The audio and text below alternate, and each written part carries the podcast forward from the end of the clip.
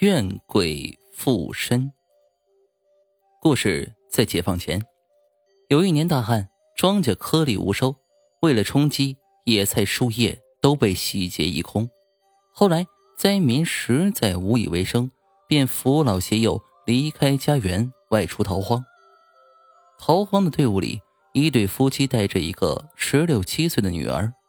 不幸的是，夫妻双双得了疾病。女儿身无分文，无法为父母治病，没几天便先后离去，女儿便一人在外逃荒。后来，姑娘行至一个叫李家庄的时候，被饿晕，被一个刘姓老汉发现，便把姑娘背回家。刘老汉有一个儿子，腿略有残疾，尚未娶妻，乡邻便劝他将姑娘收做儿媳，也算行善。当时。姑娘为报救命之恩，便与刘老汉之子结婚。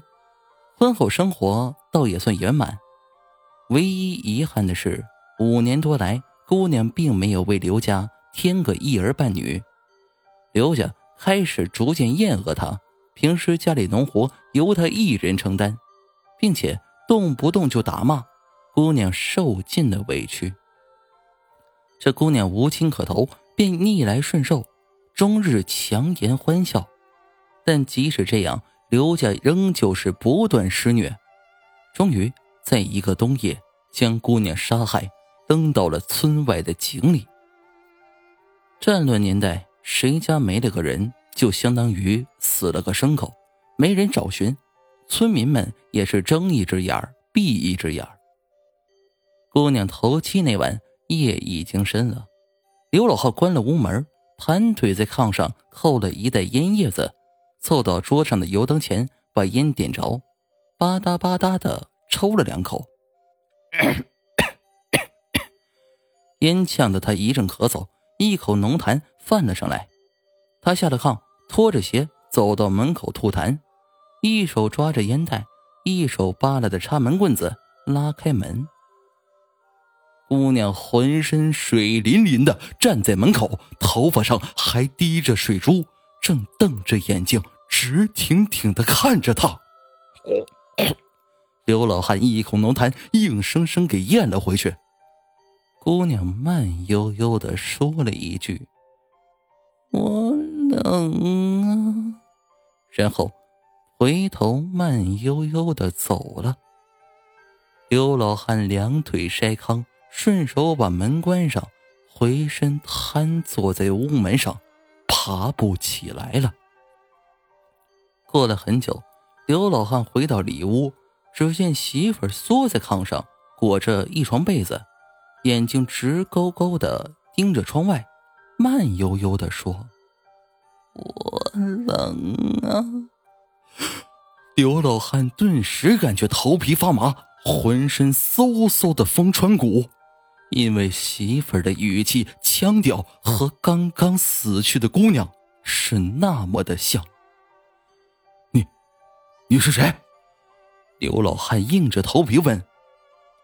我冷啊，井里好冷啊！媳妇儿目光呆滞，还是慢悠悠的说。刘老汉赶紧喊起儿子去找村里的神婆。神婆来了后。从怀里掏出一个香炉，装了一些香灰后，把四根香插在香炉上，四根细细的烟柱袅袅升起。然后神婆也不说话，掏出烟袋锅，竟抽起烟来。刘老汉的媳妇儿低声哭泣着：“我死的冤呐！”眼睛直勾勾的盯着神婆。胡说！黄泉路上无老少，阎王爷那里哪有错账？没等刘老汉媳妇说完，神婆瞪着眼睛就把他的话给打断了。他们无情无义，我不服啊！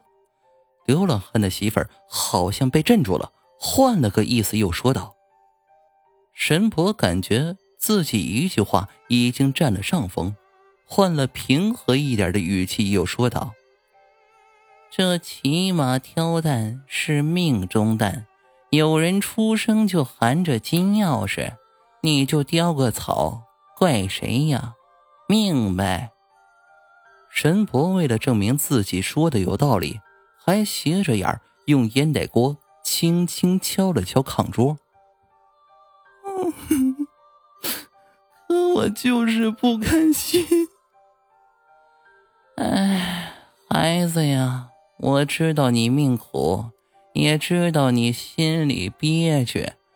可你看看，这老太太都五十多的人了，人鬼殊途。